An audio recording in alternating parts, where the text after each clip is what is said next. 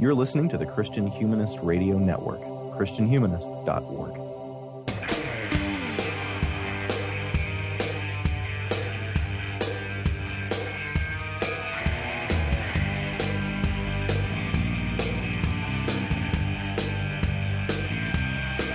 This is the Christian Humanist Podcast, a weekly discussion of theology, philosophy, literature, art, and other things that human beings do well. And now your hosts, David Grubbs, Nathan Gilmore, and Michael Farmer.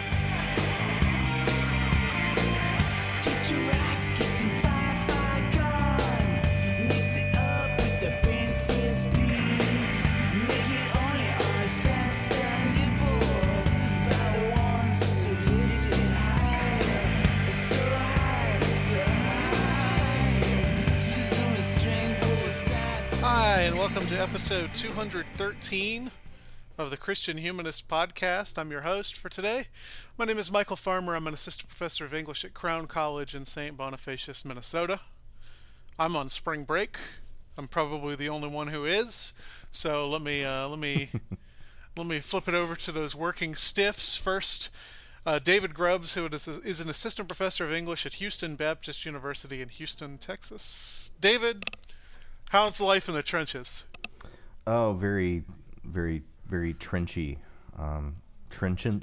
Trenchant, maybe? Yeah. Yeah, no, it was, uh, c- coming back to work on Monday was, uh, it was sad. You just um, hate to see their stupid faces, don't you? Well, l- let's be fair. They hate to see my stupid face, too.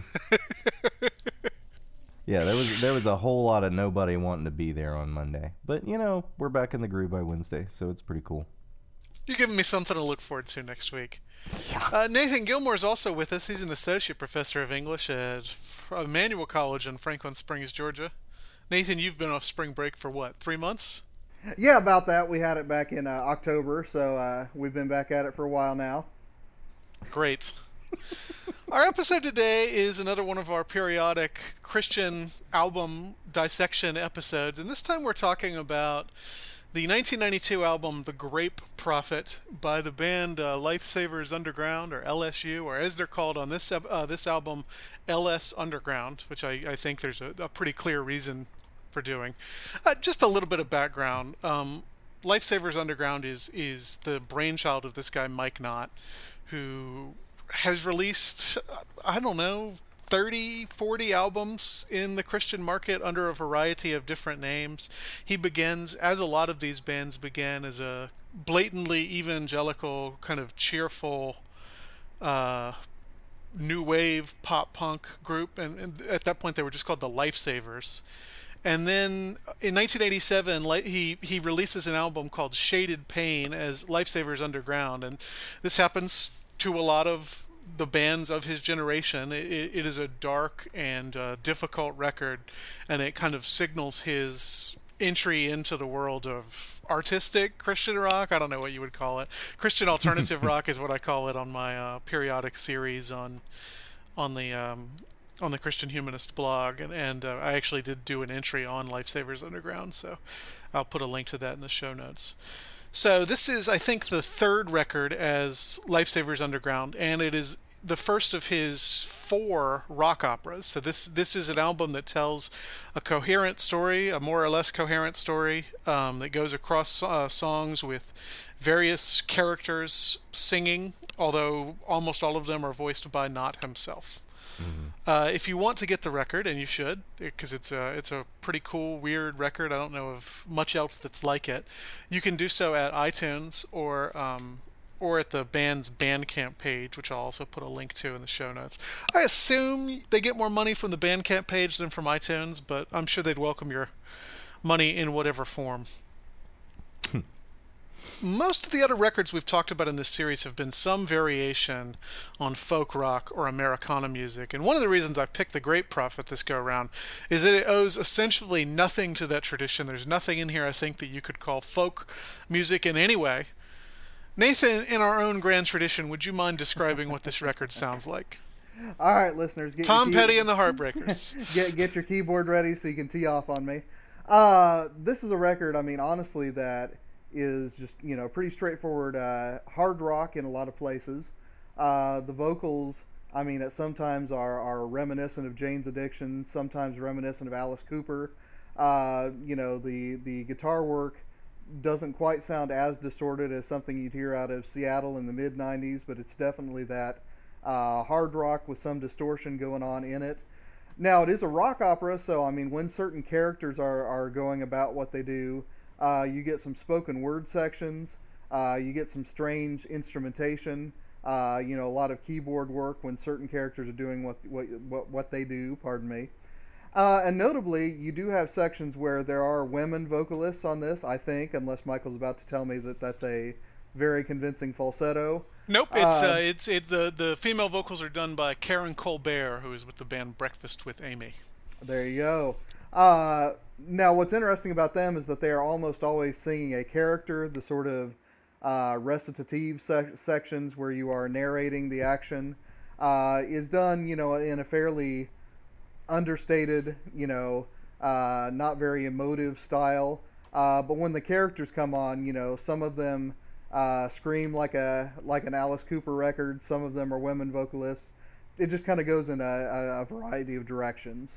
Uh, so, I mean, Michael, I mean, what else is there to say about the sound? Because I always get this at least somewhat wrong.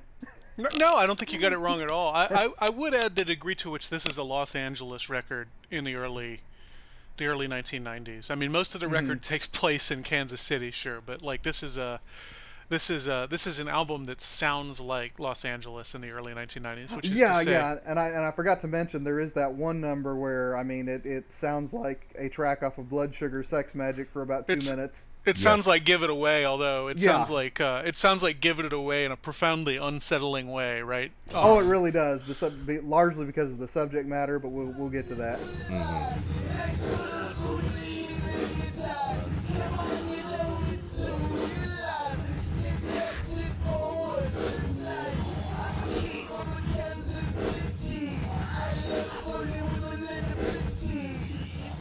The the other touchstone I would say is Jane's Addiction, uh, and mm-hmm. I think a lot of Lifesavers Underground stuff from the nineteen nineties sounds like Jane's Addiction, but it never sounds more like it uh, than it does than it does here on The Grape Prophet. Okay. So so no, for sure remember. I'd say did Jane's I, Addiction. Did, did I mention that, or was I just thinking it? You were just thinking it. You said Red Hot Chili Peppers, which which um, I can never remember the name of the track because it's it's got a really long, circuitous name. Uh, A Group of Prophets Predict the Pickers Future Without Them is the one right, that sounds like right. Give It Away. Okay. But the the I, I, I think Jane's Addiction is a good touchstone. Okay, very good. David, anything to add to that? No, I, I, I was just, uh, the whole time I, I, I just felt like I was having general high school radio flashbacks. Yeah, um, but I was not. Uh, I was I, I was not into music generally, and, and enough to, to always be able to diagnose what it was what I was being reminded of. Um, that I mean, there there there are a few places which you know which we'll we'll, we'll talk about later on where, uh, you know, yeah, I was picking up on the Red Hot Chili Pepper echoes too, but you know, you know, we'll have to we'll have to get there. An impossibly cool sound twenty-five years ago. I mean, it sounds dated to us, but I mean, this is the year after. Oh, what's the first Jane's Addiction record? Nothing Shocking. Mm-hmm. Uh, it's it's the year after that, and it's the year after Blood Sugar Sex Magik. So, uh. mm-hmm. and I, I, you know, there's this there's this feeling that, that Christian rock is just like a ripoff of secular bands, and I on my uh, on my series on the blog, I always have a section that says "recommended if you like." It's kind of a uh, as kind of a joke about those old. I don't know if you guys ever saw those charts that tell you, well, if you like this, oh, yeah, if yeah. you like Jane's Addiction, you would like L S Underground.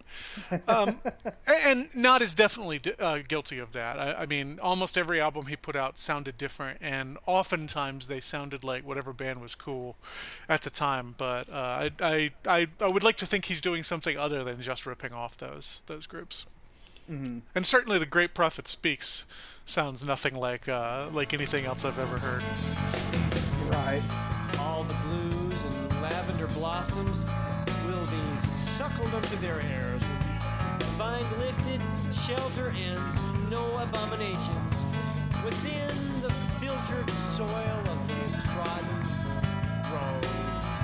What he's saying is that we here in this body will be lifted up and be set apart from all other bodies of the body.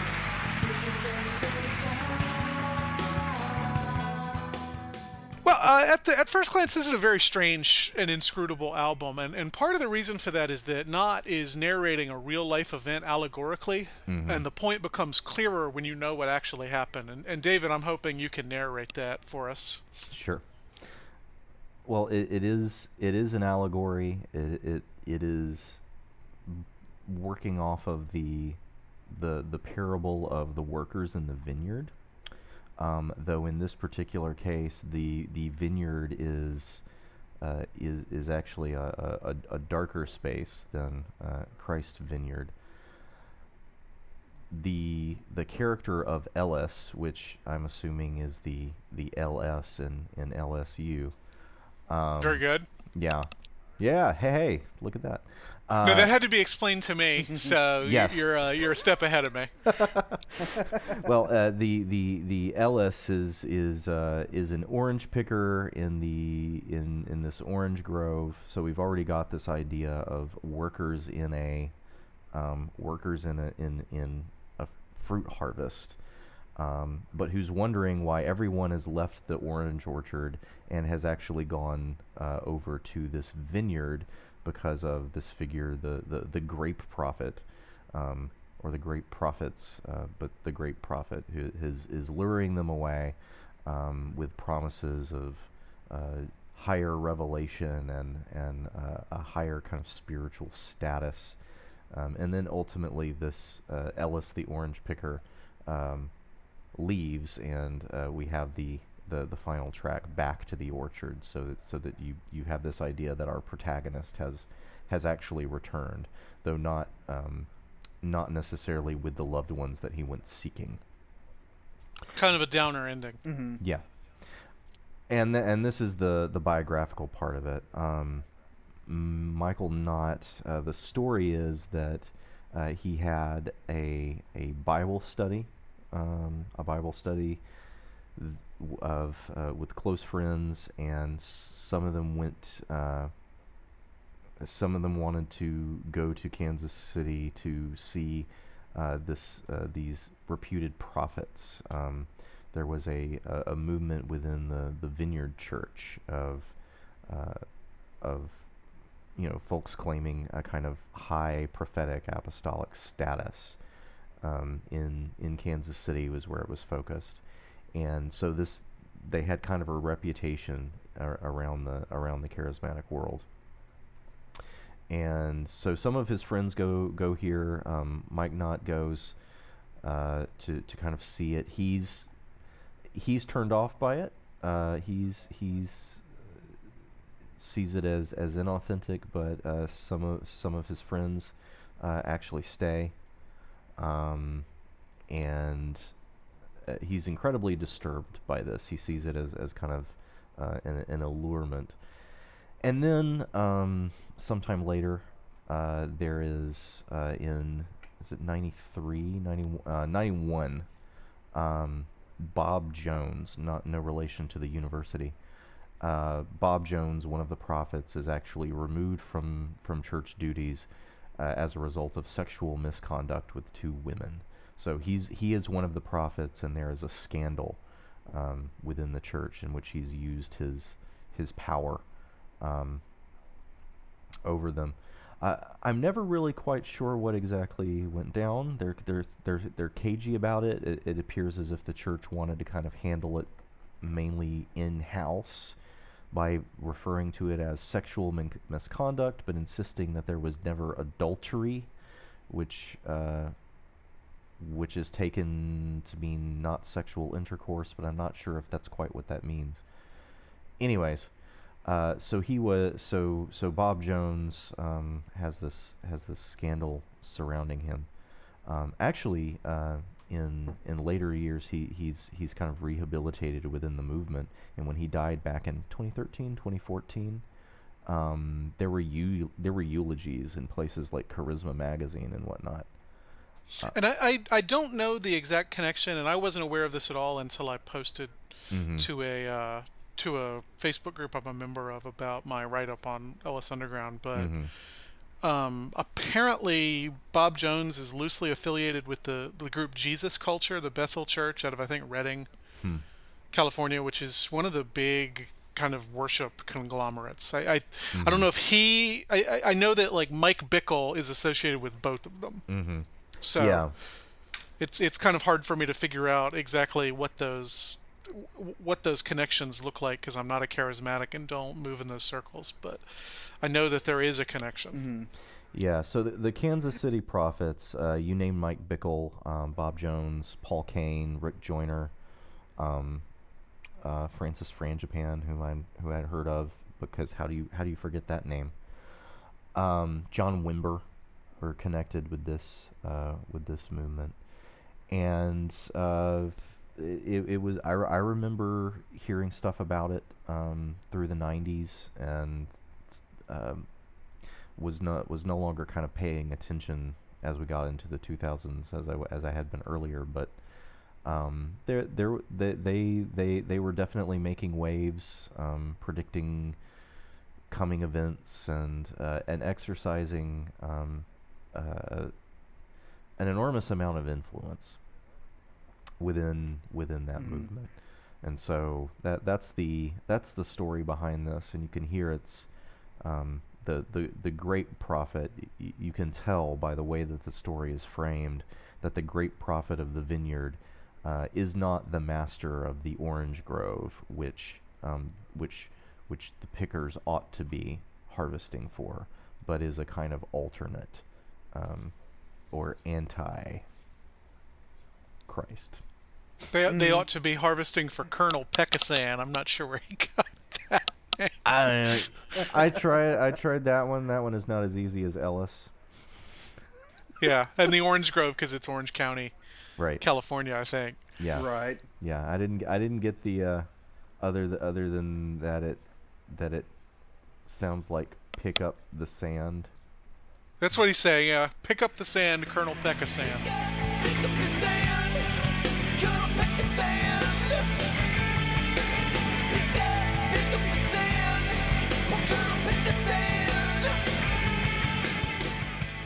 Uh-huh. I, all right. The name Colonel Pekasan was so so important that he had to write the nonsense line about pick up the sand. Yeah, yeah.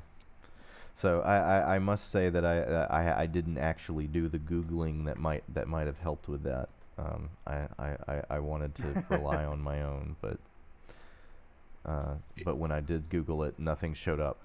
I think it's worth noting that the weirdest part of the, the story here is apparently true to life. The the idea that the Grape Prophet, Bob Jones, would mm-hmm. speak in these codes mm-hmm. and that he would then have an interpreter, an English interpreter of English, the song, as the song puts it, to interpret it. Why am the English interpreter of English? With the Great Prophet speaks, I tell you what he says. Why am the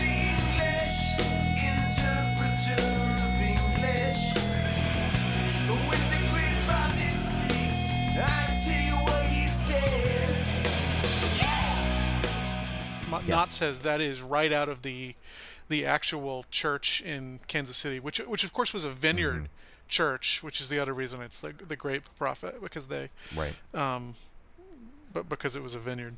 Right.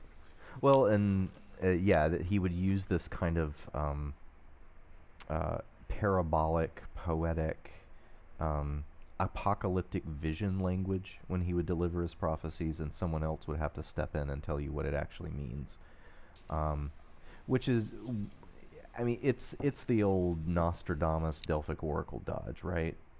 Um, you know, deliver a riddle as a prophecy, and then, you know, if if what people understood it to mean doesn't come true, um, just nod sagely because they just misunderstood you. I wonder if Bob Jones really said that he had lunch with Jesus. Uh, apparently, that's actually that's that that is actually a thing, that he's supposed to have had a vision or some kind of an encounter with Jesus and a and, and a meal. Uh, and all these prophets had.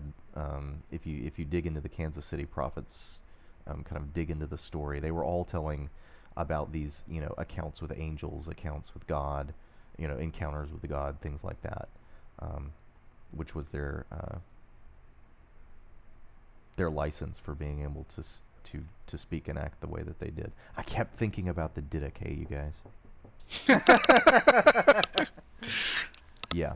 Oh, shoot. Well, the Great Prophet definitely stayed more than two days, so I guess if we're following the if we're following the Didache. Mm-hmm.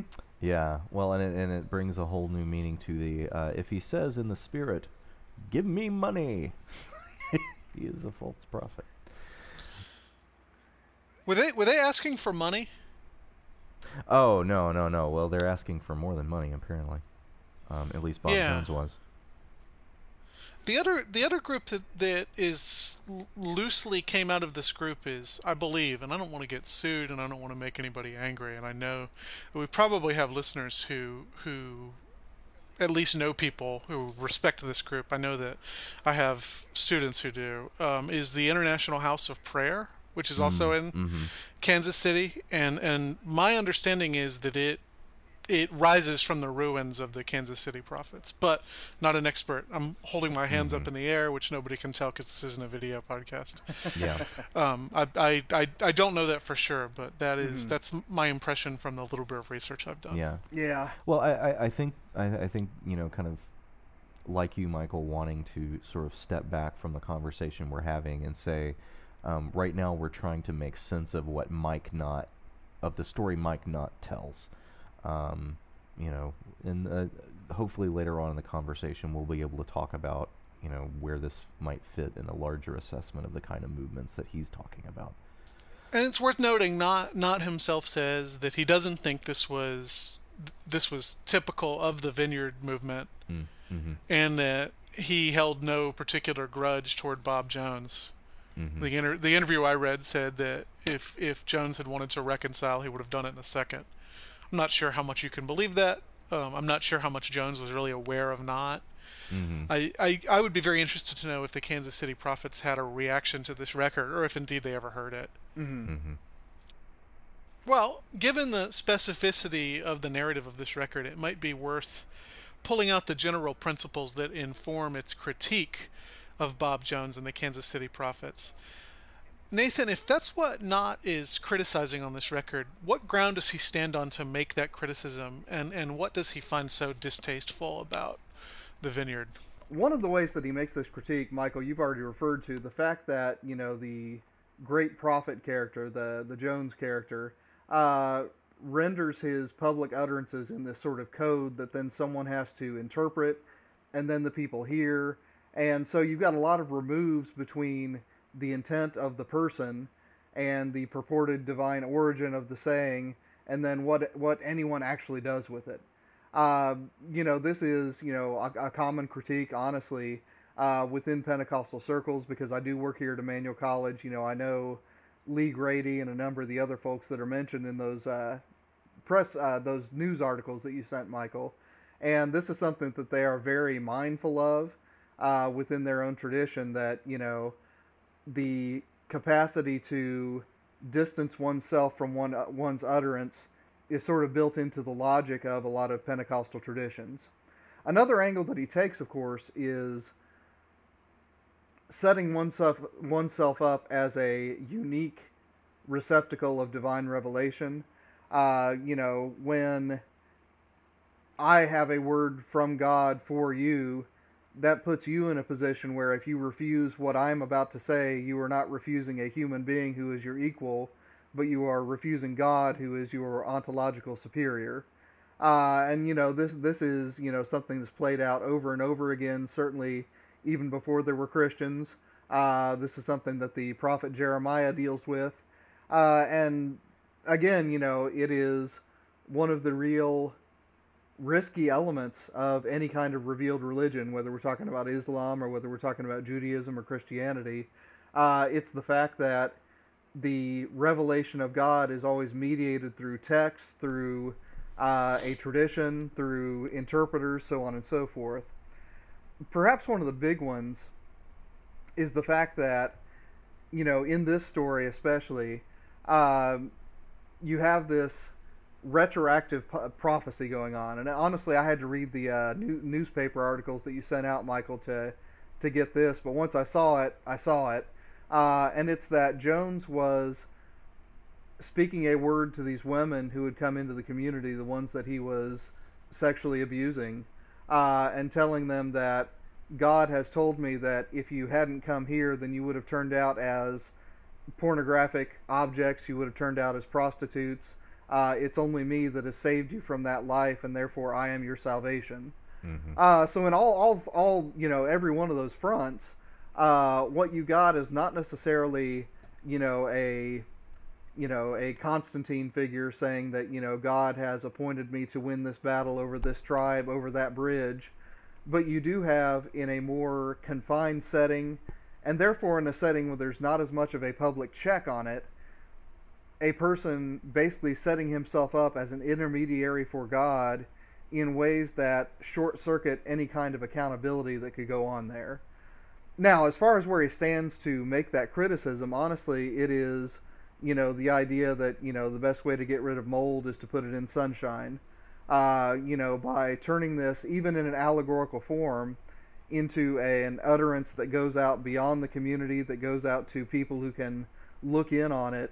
Uh, you know, to relay this uh, to a broader public itself calls it into question, and moreover, you know, to to render it as a parody, as this does. Um, I, I, I'm sure at some point someone said that, you know, I broke bread with Jesus. I, I strongly doubt that someone said basically he's saying he ate lunch with Jesus. Uh, you know, I, yeah. That makes me laugh every I, single time. It really yeah. is a great moment. It really is a great moment. We yeah. should give credit, by the way. I'm sorry to interrupt you. We Go should ahead. give credit to to Steve Hendelong from the choir, who is the voice of the Grape Prophet when he speaks in that track. Oh, okay. It's a bravado okay. performance. Yes, yes, yes. Uh, but the other thing, of course, I mean, is is setting what this Grape Prophet group is doing to certain kinds of music. Uh, makes a statement beyond the mere words. Uh, you know, when the uh, women vocalist or the woman, woman vocalist, I, I think you said it was one woman doing several tracks, Michael. Um, when that voice uh, is singing in a certain way that you associate with, you know, the sort of fringe religious cults that you see on T V, uh, when the Great Prophet himself is speaking in this, you know, sort of goofy, sing-songy way, these apocalyptic utterances, uh, when, you know, you've got the conversation with the great, with the prophets in the plural, uh, and, you know, they sound like the bad guy from an Alice Cooper track. Step in the fire, jump in the cream, I'm reading it all from the missing core of the seven seas. Uh, I mean, that, that musical move itself sets them off as the sort of bad guys in this story. So that's sort of the mode of critique. Uh, David, I mean, what what else is going on here that's a critique? The the um, I, I'd I'd like to go back to the the Great Prophet Speaks and uh, the the first interpretation. Mm-hmm. He's saying that we here in this body will be lifted up and set apart from all other bodies of followers. Mm-hmm. Um, the And I and I think that's that's something that's embedded uh, not just in that in that lyric or in that song, but in the whole image of uh, of the parable. Mm-hmm. That it's the orange picker, and, but but over here, here is the real vineyard, because the vineyard is the is the New Testament image. In the right. Parable. No oranges in the Bible. Yeah, no oranges in the Bible. um, but so so in this period, in this uh, in this parable.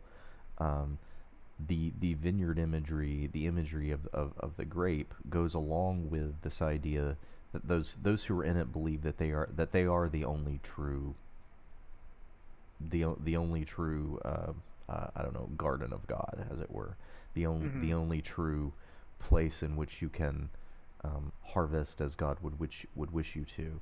Um, those other is are well, they're just oranges, and there are no oranges in the Bible, as you said. Mm-hmm. So the, the the exclusivity of it, the um, that the the the play, not only that the, these prophets are elite, but by associating with them, you become elite as well. Yeah. Well, and then the control they demand at the mm-hmm. end of that song, "The Fold," when yeah. when the woman is singing, "Your your future is ours."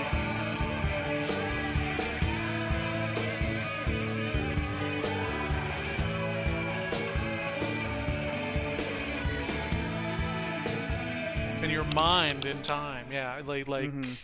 and you could you could maybe spin that in a way that's not so disturbing, but clearly, clearly it's supposed to be disturbing. Come into the fold is uh, is not something you say uh, unironically. You know, you know what I mean? Mm-hmm. Right, right. Well, and I mean, you know, e- even the melody of the line "And your future is ours" is just borderline discordant. So, I mean, there's mm-hmm. something that sets your nerves on edge when you hear it. Mm-hmm. Well, and then the chorus of "Wino of the Red is Stained" is just a heavily flanged word, empower. Mm-hmm. you, you know, mm-hmm. and and you, obviously, obviously, the question becomes who who is being empowered here, and it's it's not the. Uh, It's not the, the orange pickers. It's the uh, it's the prophet himself. Mm-hmm. Yeah, but he's a sensation. Well, we never talk about sex on the show, but I'm not sure we can avoid it here. Um, beginning with the cover image, which I'm going to let you describe for the good people at home, David. This album is saturated in a very menacing kind of sexuality. What is Knott up to? Um, so the cover, the cover, has it is, it has the uh, a woman's face. Uh, there's some kind of strange coloring effect where everything is reds and ye- red and yellow gradients, um, as if as if lit by flame, right? So there's there's that kind of imagery. Uh, however, this, this woman's face, you only see um, what are this uh, from the suggestion of about uh, uh, from the suggestion of closed eyes down to a chin. So it's that much of a face. It's also rotated ninety degrees uh, with the uh, what would be the top of the head pointing off to the left.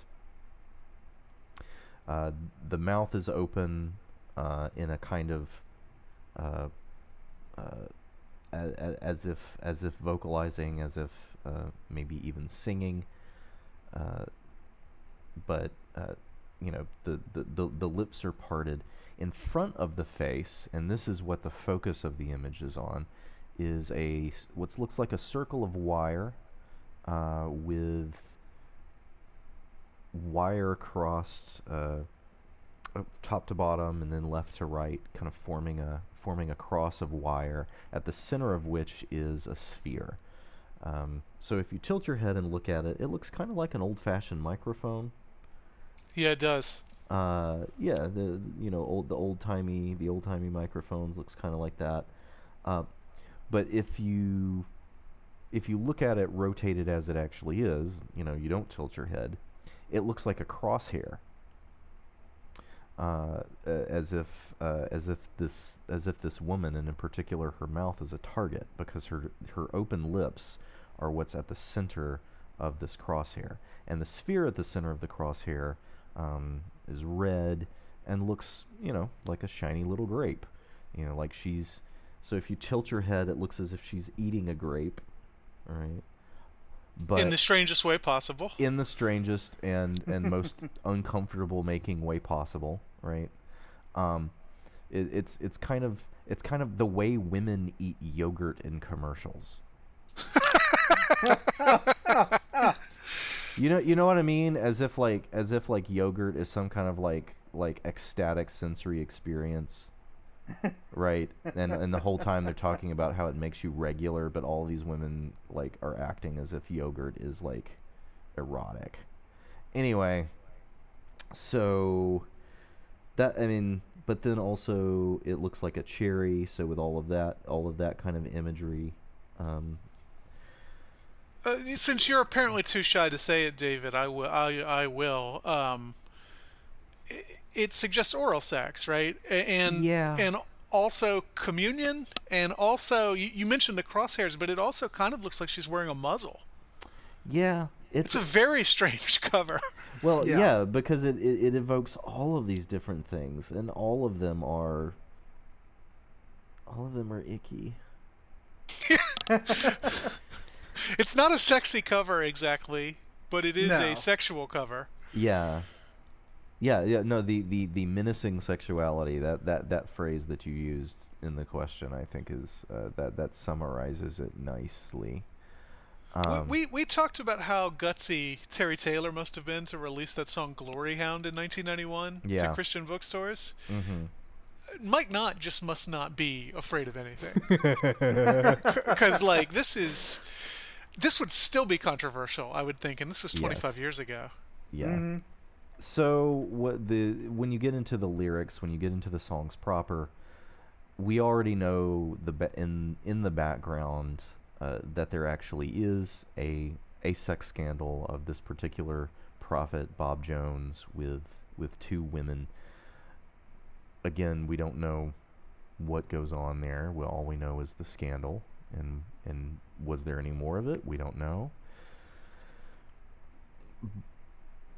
But that is, you know, as as that lies in the background, uh, it shows up in the it shows up in the songs as well. That that, that notion that, that women are going to be exploited, that their sexuality is going to be um, targeted. Uh, M- misused uh, in in the kind of uncomfortable ways that the uh, that the cover art implies. But there's also the song "A Group of Prophets Predict the Pickers Future Without Them." It's mm-hmm. the one that sounds the most like the Red Hot Chili Peppers, uh, in which and this is and this is apparently actually something that happened uh, as, as we've uh, I, as I think we've already mentioned. That the prophets would stand stood over uh, one of these young women who was part of the part of the group, and they're telling her what what she would have been without them. She would have been a, a big hooker on Sunset Boulevard and a nice porno queen and a leotard. That that that's what she would have been without them.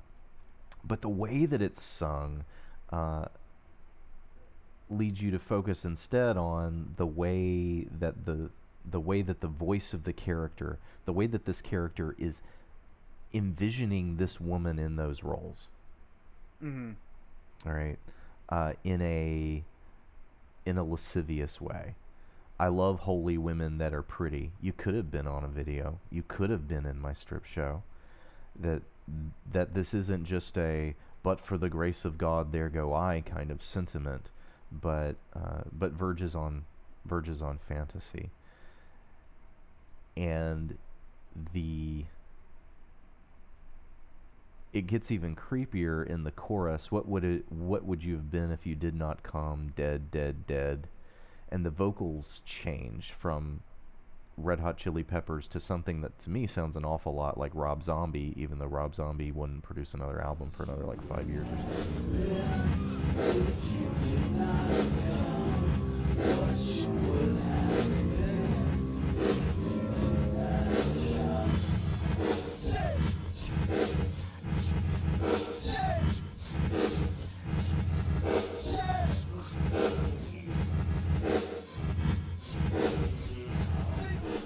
Um, it, it gets creepy and threatening and guttural and predatory in a in a way that it was already kind of predatory, and now it's just uh, aggressively, threateningly so. And then mm. the the track "She Said," in which you have uh, the the voice apparently of a of of the the, the female character. Um, In my body, it's ready to be crushed. Slip me in between the toes. Take my hand, it's ready to be drunk. Slap me in under your tongue. She said, she said, she said. She said, she said. Take my body, it is ready to be crushed. Slip me in between your toes. Right? So it, you've got more of that vine, grape, and in this case, um, uh, wine press imagery. I am like a grape to be crushed between your toes. Take my heart, it's ready to be drunk. Right? Uh, so all of that being being crushed and being used as a grape imagery uh, is is is used in that song, and, and during the verse. The, the vocals are such as, as if lulled in, in a trance, as if c- uh, kind of chanted in this particular way. And then when the chorus comes in, it's a different voice. It's a different speaker uh, who screams at you. Um, I don't know why you only listen to the lie. Uh, as if uh, as if Ellis, the protagonist of the album, is standing on the side listening to this woman um, screaming at her, attempting to get her to wake up. And I, I keep thinking about um, Indiana Jones and the Temple of Doom, in which, you know, when when Short Round is trying to get Indy to wake up. You know, that it's it's it's got that kind of feel of it, as if she's she's in the power of this of this being who, like, you know, an old-fashioned Dracula mo- movie is is leading her to her degradation, um, while the hero shrieks on the side, unable to break the hold. It, I, we, we've got to we've got to point to how blasphemous what she says is, because right yes. after she says, "Take my heart, it's ready to be drunk," she says, "Slide me in under your tongue." Mm-hmm. Mm-hmm. Which is, uh, I mean, that's a that's a Eucharist mm-hmm. reference. That this this whatever is happening in the vineyard is is turning the Eucharist from a something that happens with Christ's body to something that happens with this woman's body. Mm-hmm. Um, mm-hmm. Something something obviously sexual. Mm-hmm. Ugh. Well, in the the last verse. Um, Take my legs, they're ready to lay down, twisting in the rooted soil. Take my arms, I'm ready to be born. Go on with things, I'm a seed. And and, and you have that echo of Christ, uh, you know, of Christ saying, "Unless, unless, accept a seed, go into the ground and die. Um, there will be no new life." Except mm. the way that it's phrased, again, as you say, it's this blasphemous turn of holy language. That uh, yeah, it's it was already bad, and now it is it is so clearly worse as this as this uh, as these religious images as this these religious significances are warped to um, another kind uh, a, a, a kind of manipulation. Right, and also there's the there's the imagery of being born, mm-hmm. you know, the famous John three image, you know, unless yes. a man be born Ionian, however you translate that, uh, he cannot enter the kingdom. And, you know, this woman is, instead of that, saying, "I'm ready to be born, go on with things." Mm-hmm. And, I mean, you know, it, it, it, it's really, I mean, straight out of Margaret Atwood right there, you know, I mean, it's it's the business that yeah. you have to attend to if you're going to be saved in this economy of salvation. Mm-hmm. Yeah. Indeed. I, I think that is the appropriate reaction. Well, none of us are charismatics, so we may not be the right people to answer this question, but what the heck? We went ahead and did a show about Catholic education without having a Catholic on. I should say you went ahead and did that. I was not involved, but I'm involved here. Um, is the parody of the Kansas City prophets represented by this record an attack on charismatic Christianity in general? Because there are obviously plenty of charismatics who don't end up following false prophets like Bob Jones, but is there something in charismatic Christianity that lends itself to the particular type of abuse um, that's that's put forth on this record? Well, as I noted before, I mean, I teach at a Pentecostal college, so I mean, I, I actually know Lee Grady and a number of the folks who wrote the articles about these incidents. Mm-hmm. Uh, and I will say that if you ask them, they will agree that, yes, there is a, a particular potential here for this kind of abuse. Now, because they think it's true, they believe it is worth that risk. Mm-hmm. And because they think it is real potential for abuse, they are the most vigilant people I know when it comes to putting in structures and, you know, transparency and things like that to keep these kinds of abuses from happening. So, as you said before, I mean, you know, I'm not a charismatic myself, but I do teach at a Pentecostal Holiness College, and I know that, I mean, among the people I know who take, you know, the potential for religious abuse seriously, these people take it very, very seriously. Mm-hmm. Now, as far as, you know, the album itself goes, uh, you know, the Orange Grove itself seems to be, you know, a, a reference to a charismatic church itself. So, I mean, mm-hmm. it, it's certainly something that is an intramural danger. Uh, you know, when the album is over, Ellis goes back to the orchard. Uh, so, I mean, it's not as if he says, okay, you know, just forget this whole fruit picking scene. Uh, there's not a good fruit picker to be had among them. I mean, it, it's a downer, like we said before, but he does go back to it. So there's a sense there that what we've got here with the Great Prophet, with, you know, Bob Jones, um, is something that is a, a danger inherent in the structure, uh, but it's not necessarily something that is necessary. It's something that is contingent, and it's something that can be resisted, even though in this case, nobody resisted it enough. Um, now, as far as, you know, what that says about, you know, the, the nature of, of charismatic religion more generally, because, of course, there are charismatic movements uh, in Christianity, to be sure. They're the most prominent right now, but historically there have also been charismatic Jewish movements, charismatic is- Islamic movements, so on and so forth. Um, honestly, this puts me in an intellectual bind like very few questions do, uh, because even the most ardent traditionalist, you know, the, the person who converted to Eastern Orthodoxy s- six months ago, who tend to be the most convinced people that, you know, tradition is the way to avoid abuse, still draw their origin, if you will, to a charismatic prophet figure named Jesus of Nazareth.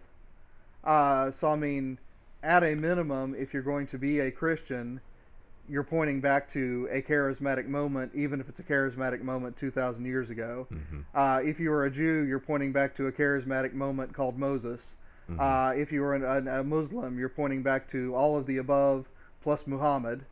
Uh, so, you know, I, I think that, you know, my own sort of rationalist soul would prefer that we stay as far away from, you know, the risks that come along with these charismatic moments as we can, which honestly is is why I think it's good for my soul to teach at a Pentecostal college, because I can't get away from it. hmm. But I would also say that if I'm honest about it, even two thousand years ain't that big a gap. So I'm I'm rambling on here, David. I mean, what else is there to say about the, the charismatic question here? Well, every every tradition in Christianity kind of comes down on different sides on the of the fence on various issues. Mm-hmm. Um, you know, if if you can imagine, you know, there is this kind of straight and narrow path in which all of the paradoxes are nicely balanced. No one actually walks that fence. Mm-hmm. um, and and with with every with every attempt to to preserve one of the things in tension, um, with every with every imbalance that is, you know, native to every tradition, um, though each each imbalance comes with a danger. Um, there are imbalances to to being um, in a, in a tradition that uh, is inclined to be sort of knee-jerk skeptical of all possible claims of God's um, miraculous acts in the present. Uh, mm. You know that there is, you know there is, uh, th- there there's a danger there too. So, uh, so I, I, I don't think it's it's necessarily something that's that ought to be um, controversial and negative to say that charism that the charismatic movement lends itself to particular kinds of imbalances. Every Christian tradition lends itself to particular kinds of imbalances, because every mm. Christian tradition um, comes down off the fence in one or two, uh, in one direction or other on various issues. You know, with every imbalance, there's a danger. Um, well, and almost every Christian tradition has, at one point or another, given the wrong sort of person too much power.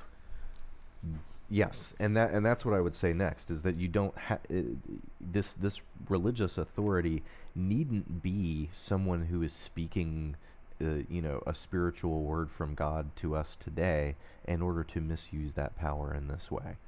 You know, I'm not going to say that, you know, because because you know, ministers of this stripe or that stripe, um, Uh, religious representatives of this stripe or that stripe have used their power in particular ways, that that necessarily uh, denotes something flawed about their particular tradition.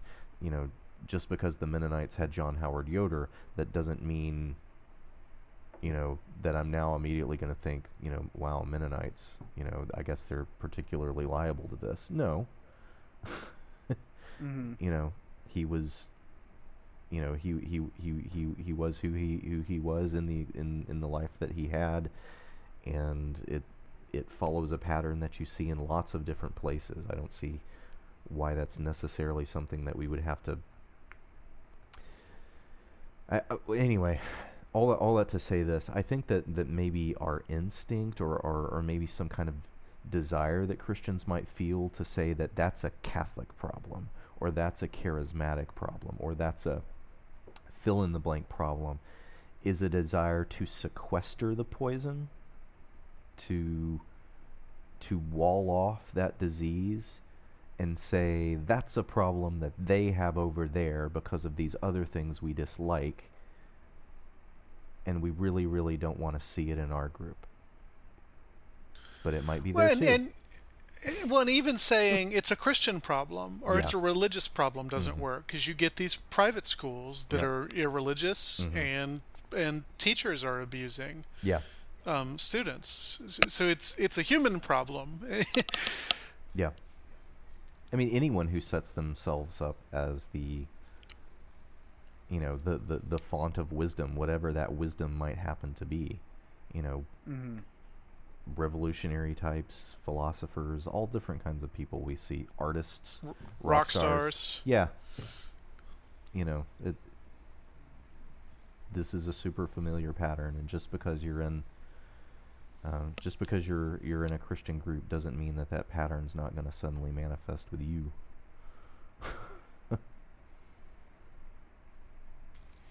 Well, speaking of which, the last year or so, I have felt very much like Ellis, yeah. watching devoted evangelicals follow and defend, interpret this person who, despite their claims, doesn't look that much like Christ. David, you and I and Nathan are all never Trumpers. Am I just being hysterical in seeing the Trump era prophesied by the Grape Prophet? Ah. Is Jerry Falwell an English interpreter of English? Well, that, that, I mean that that is um, that is something that you see. Uh, That is something that you see happening, and, and, and, and I'm just going to let, well, first, one, I don't think he prophesized the Trump era in The Grape Prophet in any kind of specific way, but he might. No, of course not. In, you know, in the way that John's apocalypse, you know, s- kind of sketches out the spiritual roots of, of perennial Antichrist. You know, go, go see the Mark of the Beast episode. Um, mm. In the sense that the Great Prophet is laying bare the way that um, that a kind of the way that a kind of power, uh, the way that a kind of cult of personality can end up in this uh, desire to always treat the prophet as right, to spin their words, to to try to take them in, in you know. In, in this way that preserves that power, that preserves this that mystique.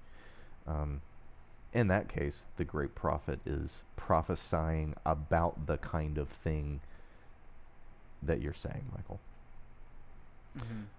Though I don't think it's necessarily because Trump is ne- is setting himself up as the Delphic Oracle, so much as he is someone who just doesn't communicate clearly. Yeah. True. And and let's be fair, uh, th- those who those who don't like him are just as likely to take the worst spin on his words as possible. You know, there have been occasions in which he said something that was taken to be, you know, taken in one particular way by those who didn't like him, when that wasn't necessarily the way that you had to take it. But I mean, he's he's like a fortune cookie. He just kind of says stuff and you're like, what is it? What?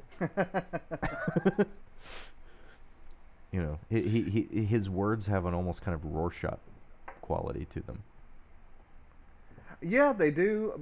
But I think that, you know, I mean, one of the strong differences, and one that I think would be fruitful to attend to, mm-hmm. is that with Trump, Uh, you really do have more of a secular strongman figure mm-hmm. who, I mean, those who are the English interpreters of English, if you will, uh, you know, the most that most of them would say about him is that he is not a very good Christian, but he's not as bad as Hillary Clinton.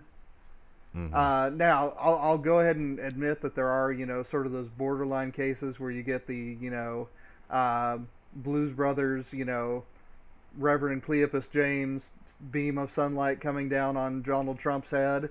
Uh, those are relatively marginal, though, at least in yeah. my circles. Yeah. Most of the folks I know who are Trump voters, uh, either one, they're sort of, you know, those sort of post-evangelicals that were written about here recently in the Atlantic, you know, the, uh, what was that article called? The Empty Church yes. Syndrome or something like that. Yeah. Uh, where, you know, I mean, they would identify as evangelical because they're pretty sure they're not Catholic and almost certain they're not Muslim. Uh, but, you know, as far as how often they actually step into a church, the answer is not often. Yeah. Um, and, and for those people, you know, there's a sense that, you know, there's this sort of non-coastal American way of life that Washington is constantly putting under threat.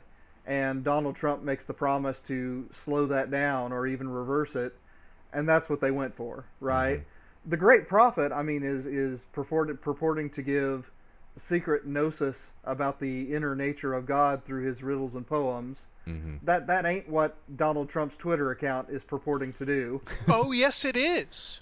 Oh, think think think about think about his claims of Obama wiretapping him. This is this is this is secret knowledge he has that doesn't need to be defended. And and and what is what is this notion? What what does he say? I'm looking it up in the in the Great Prophet Speaks. Yeah, we yeah. here in this body will be lifted up and set apart from all other bodies of followers. That's American exceptionalism of of a sort. I mean, obviously, obviously this obviously this is not a political album in that sense. But yeah. I can't help but but read it that way when I listen to it now. Yeah. Yeah, but will be lifted up is not a restoration of what once was. Yeah. Yeah. I I I, I would say that there are that there are some meaningful, some meaningful differences, but uh, the the apo- the the the, the, the the apocalyptic sense that for some folks accompanies Trump, I think also was characteristic of of. Uh, the the movement that, that Mike Knott is critiquing in this, um, the sense that these are the folks who are going to bring back, f- well, and and and, fran- and frankly, that's it, that that's that's that's kind of uh, the Vineyard movement, is that, you know, the church strayed, the church, you know, the church is not what it once was, and so we need to we need to bring the latter rains, we need to. Um, restore the power that has been lost. We need to make Christianity great again. Um, I don't know about that. I, I never thought I, I, I never thought I would hear myself say this, but I would say that, that Trumpism is probably closer to National Socialism than it is to the Vineyard Church. I'm not sure there's, I'm not sure there's that big of a difference between the world Knott describes in this record and National Socialism. Uh... I, I would say there is. I would say there is, simply because National Socialism is a genuine national movement. It mobilizes armies. I mean, it's not trying to keep secrets behind closed doors so much as it is trying to expand its power mm-hmm. so that there are no closed doors.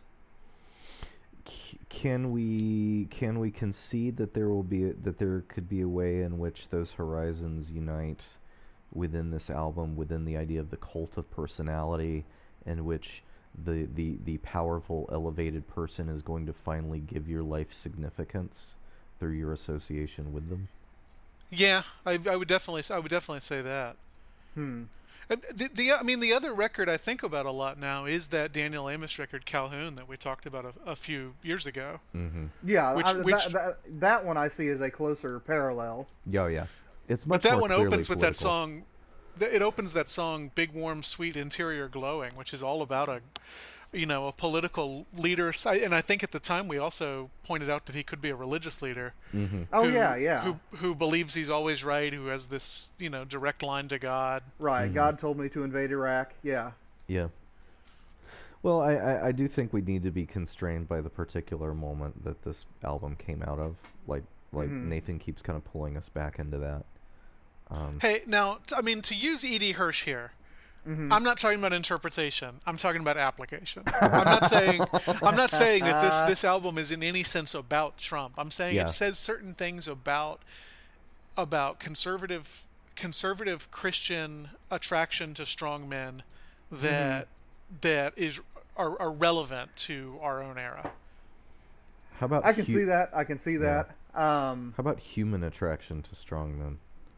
Yeah, sure, but but you know, in, in terms of what we're talking about, it's evangelical or conservative Christianity. Mm-hmm. Mm-hmm. Yeah, I, I can certainly grant that. You know, like I said, I mean, I, I just I think there's enough going on in the particularities of the sort of religious cult of personality here that we miss something if we jump too readily over to the national electoral cult of personality. Well, I did wait fifty minutes to ask that question. I mean, we talked about it for a good long time. Fair enough. Fair enough. It's just eighty percent, eighty percent of evangelicals voted for him. I, I, I think at that point you've got a religious phenomenon as well as a political one. Well, and, and, and to that statistic, I always say, well, what did you expect, that they were going to vote for Clinton? Right. Or they could do what I did and vote for neither one of them. I mean, what you did. Oh, yeah. But you and I are weird, Michael. All of us did. um, what's that? What's that, David? What all of us did. I didn't know that you. Vo- I didn't know if you voted third party or didn't vote. Yeah. I didn't want to speak. I didn't want to speak for you, David. Yeah. No. No. I. No. I. American Communist Party. Yeah. Oh, yeah. Yeah. Absolutely. No. No. I didn't. Um. I, yeah. I. I. Yeah, I. Th- I think we've. I think we've. I think we've said. I think we've said all that. All that. All that we can on this. I mean. I. I I'm. I, I hesitate to make Trump too much of a religious, too much of a religious phenomena, because I think he's so, so cynical in the way that he just kind of obviously uses it. I really don't think he believes anything. Whereas the Kansas right. City no, prophets, no, and, and honestly, one hundred percent most, agree with that. Yeah, yeah, most actual church-going evangelicals I know, at most, will say something like what Eisenhower said about whatever right-wing dictator he was talking about. Mm-hmm. He's an S O B, but he's our S O B. Fair enough. I, I, I, I don't see how he's R S O B in any sense other than other than he is the president, in which case he is R S O B. But, right. like, I don't think he has anything in common with even conservative Christianity at, at the core. Hmm. Oh, I agree. And, I mean, that's why I think that the Great Prophet isn't exactly what we're seeing with this phenomenon. Hmm. Yeah. I, maybe maybe I'm just more more uh, given to, to think that the Great Prophet is also cynical, that he's also using this language in order to empower. Mm. Right, but I guess mm. can you can you imagine this character that, you know, Knott is creating here? Let's let's step away from the historical Bob Jones. Can you imagine this character saying, "I could shoot someone on Fifth Street and you people would still love me"? I'm not saying it. I can imagine him thinking it. Well, thinking it is one thing, but I mean, Donald Trump said it. Yeah, it's true, and he was right. Yeah. Uh, yeah, I, I, I ain't saying he's wrong. But Nathan, we're not electing a pastor. David, blah blah blah blah blah. Yeah. All those all those people who want to point to David's adultery would do very well to read the the chapters that follow David's adultery, mm-hmm. and look what happens to David's country. Yeah. I would right, I would right. encourage anybody who's ever made that stupid apology for Trump to go ahead and read those and ask yourself if you want that kind of civil war. Mm-hmm. Right, right. I'm sorry. I'm. Uh, I'm we never talk politics on this show anymore, and uh, and uh, I'm I'm out of control. Raving. Rescue me from myself. What have I left out of the question set? What else does the Great Prophet have to tell us twenty-five years after it came out? One thing that I think is genuinely apocalyptic about this, in the sense of, of pulling back a veil, uh, is that when I think of the sort of, you know, I, I'm going to call them marginal televangelist figures, the one who say, God wants you to send me money, the ones who say, if you send me money, God will bless you, the ones who really sort of do the genuinely and blatantly manipulative things. And when you shade from those people, even over into the Bob Joneses of the world and the Jim Joneses of the world, and these sort of, you know, the folks who get, you know, tagged with the cult leader title, I think that it's very telling musically that, you know, this album is sort of a, you know, scream the vocals, distorted guitar, hard rock album. Uh, you know, that world tends to frame itself in terms of upbeat music and neatly pressed suits and the sorts of things that you would put a mile away uh, from anything like a hard rock club. And yet that's what you get, I mean, on this album is, you know, like I said, the uh, the vocals that David thinks sound like Rob Zombie, I think sound like Alice Cooper. You know, the narratives that, that sound like Jane's Addiction, which I intended to say, but Michael picked up the slack for me. This is a musical world that, especially twenty-five years ago, is miles away from anything you'd see on a televangelist broadcast. And yet they are brought together here, and you start to see that, like the grand golden eagle of Roman justice, when the veil is pulled away, becomes the dragon that devours, hmm. and the seven-headed beast that crushes, and the false prophet that looks like a lamb but speaks like a dragon. Likewise, these figures are the screaming villains of an Alice Cooper song. They are the drug-induced, I don't even know what to call them, fantasies of, you know, a sort of late eighties new wave song. Uh, th- there's something genuinely revelatory about that artistically, uh, that again, you know, if you just kind of listen to it and you say, you know, distorted guitars, vocals that sound like mumbles, you don't necessarily grab onto. So I'll, I'll recommend that, you know, uh, you know, when Michael puts together the show notes for this, that listeners, you take a look at the lyrics as you listen to it, because there's really something going on here in the fusion between the style of what's going on here and the content of what's going on here. David, what do you got? I was going to say something kind of like some of the things that you said, but but worse and less articulately. I doubt that. But what I'd like to see, what I love in this album, and what I wish we could see more of, and and I think actually uh, may, may, maybe maybe we will in coming days, is for Christian uh, Christian recording artists to actually embrace this kind of, not prophetic in the sense of, of giving visions from God, but prophetic in the sense of being the vo- the Christian voice at the margin, um, speaking speaking to those who. who haven't abused their power, um, especially within the church, that that the power of the artist might be turned more more to those sorts of things. I, I, I feel like this, like every generation needs to have like several of these albums um, come out, so that we could sing sing this kind of thing back to ourselves instead of just, I don't know. The the the, the uh, I I think of the the Christian radio station um, that was uh, back in my Kansas town, and it was it always described itself as positive and encouraging. Music for the whole family. Oh, safe, music safe, safe for the, for whole, the whole family. family. Let's get right. the safe word yeah. in there. And there's nothing safe about this record.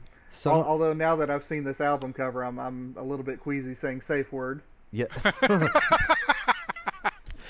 Yeah, so I, I, I don't know. Sometimes sometimes we need we need the, you know, C S. Lewis. He's not a ti- he's not a tame lion. Um, uh, the gospel is also a sword, uh, as, as as Christ says. Um, we need we need some of that in our in our music too.